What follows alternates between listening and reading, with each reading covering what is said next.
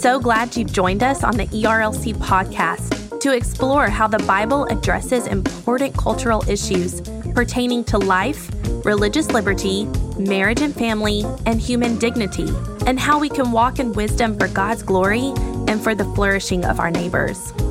If you're enjoying this podcast and find it helpful, please leave a review wherever you listen.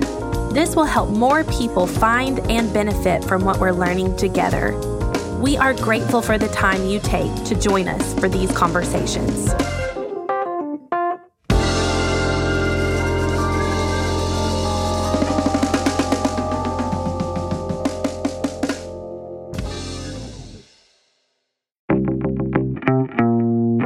Hello, and welcome back to another episode of Weekly Tech, a technology and ethics podcast focused on navigating this digital age with wisdom. Weekly Tech is brought to you by the Ethics and Religious Liberty Commission, and I'm your host, Jason Thacker.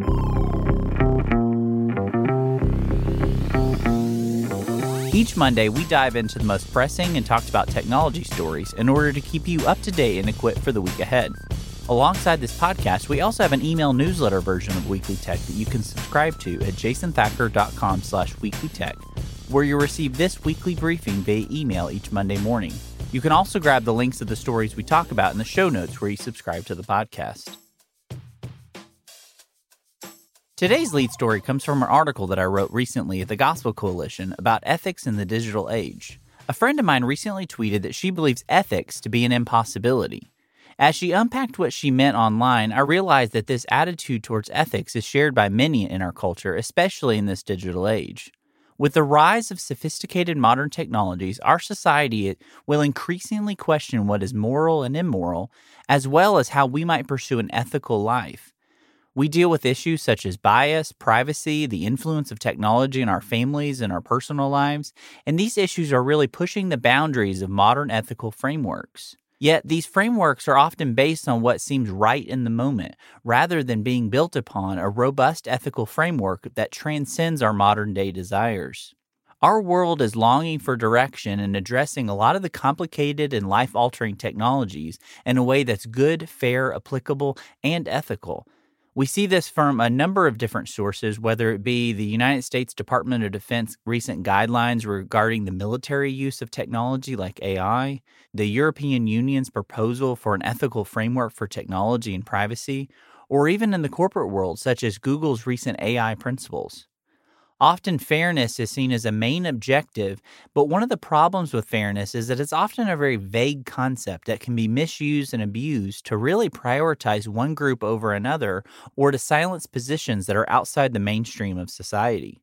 This is what I call fashion ethics ethics that's defined about what is popular or what might even impress others. It really is what puts us in the in crowd.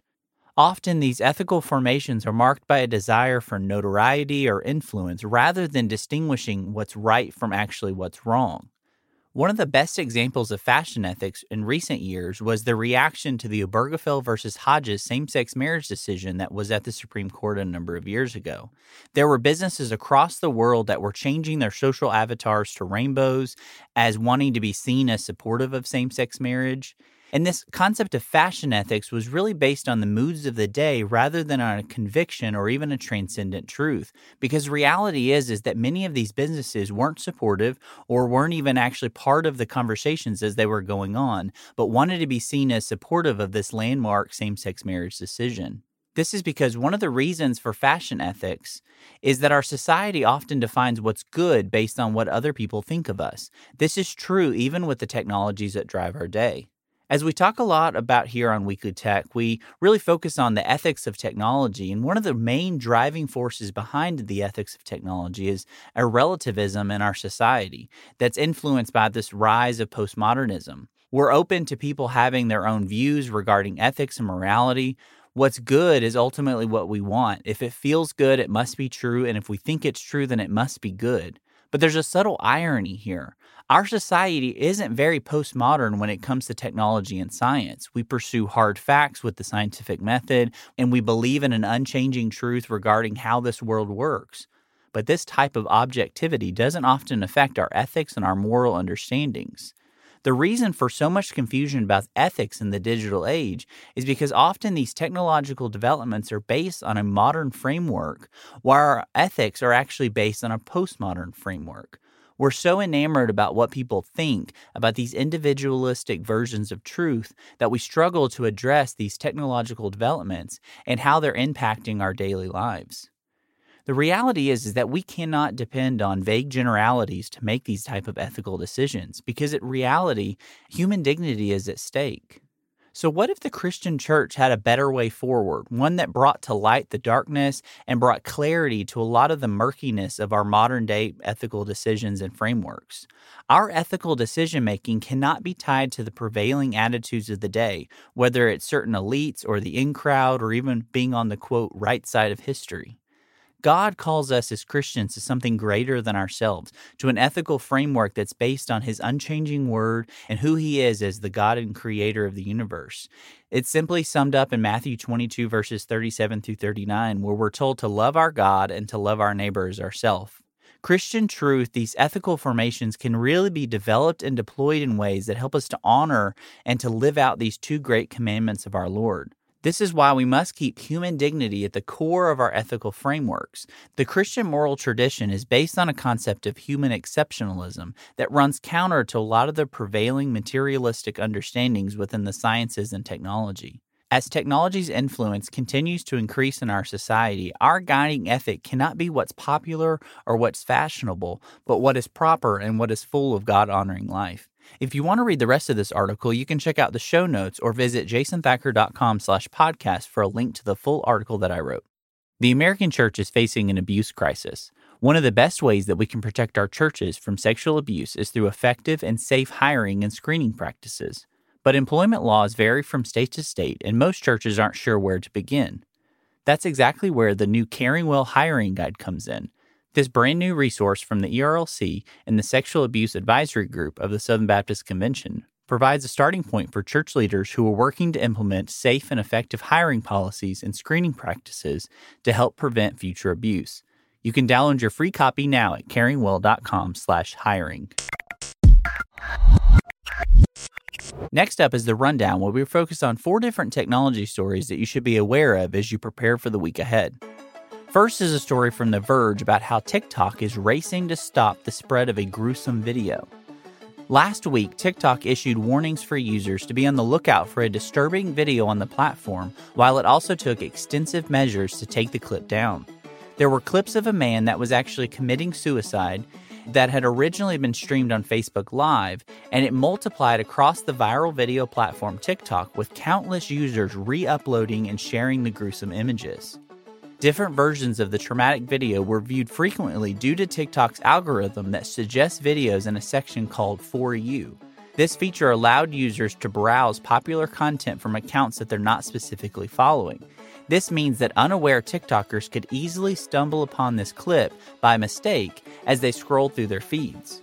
While after many popular users and content providers on the platform began warning their followers by alerting them to watch out for a video that featured a bearded man sitting at a desk, some accounts actually disguised the clip by inserting an innocent video or an innocent image right before the graphic portion of the video.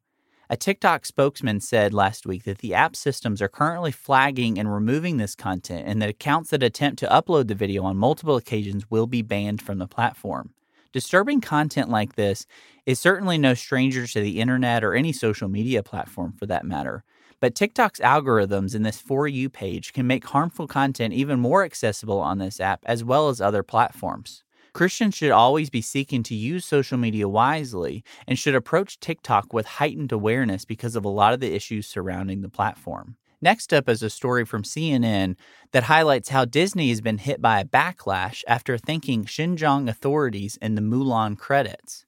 Disney is facing boycotts of its newly released live action remake of Mulan, which is now available for streaming on Disney Plus, like we talked about last week. The backlash is a response to the entertainment company's relationships with Chinese authorities during the film's production. In the film's credits, Disney actually thanks these Chinese officials from several municipalities, including that of Xinjiang, the city where more than 2 million Muslim Uyghurs and other religious minorities have been imprisoned in concentration like camps since 2015. and it's very clear from the movie that multiple scenes were actually filmed in the region.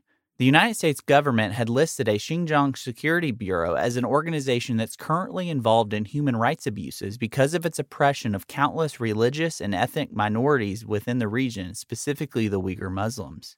Listeners may be aware that back in 2019, Disney had publicly claimed that it would be, quote, difficult to do work in the state of Georgia over the controversial heartbeat abortion bill.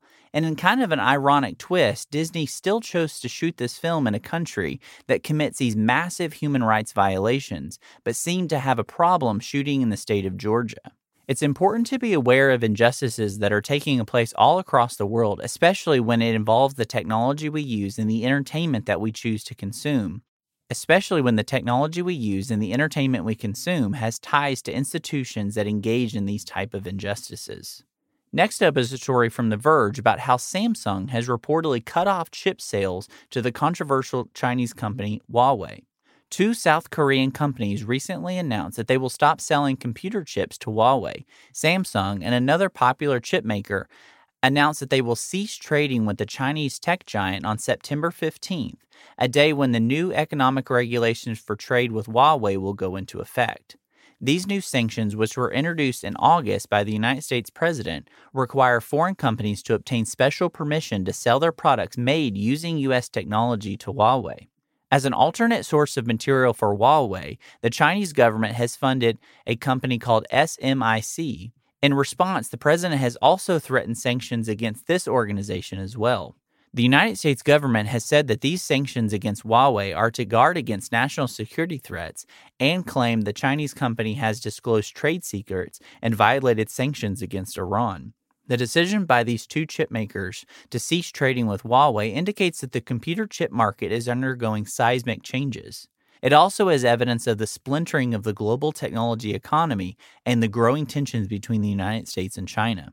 Regardless of how this situation plays out, it demonstrates the interconnectedness of our technological production and teaches us that there are implications beyond the use of our devices and platforms that we may not always recognize. The last story from this week comes from Axios, and they focus on America's great virtual learning experience and how it's facing glitches nationwide. Many students across the country have faced technical difficulties as they return to school online in recent weeks.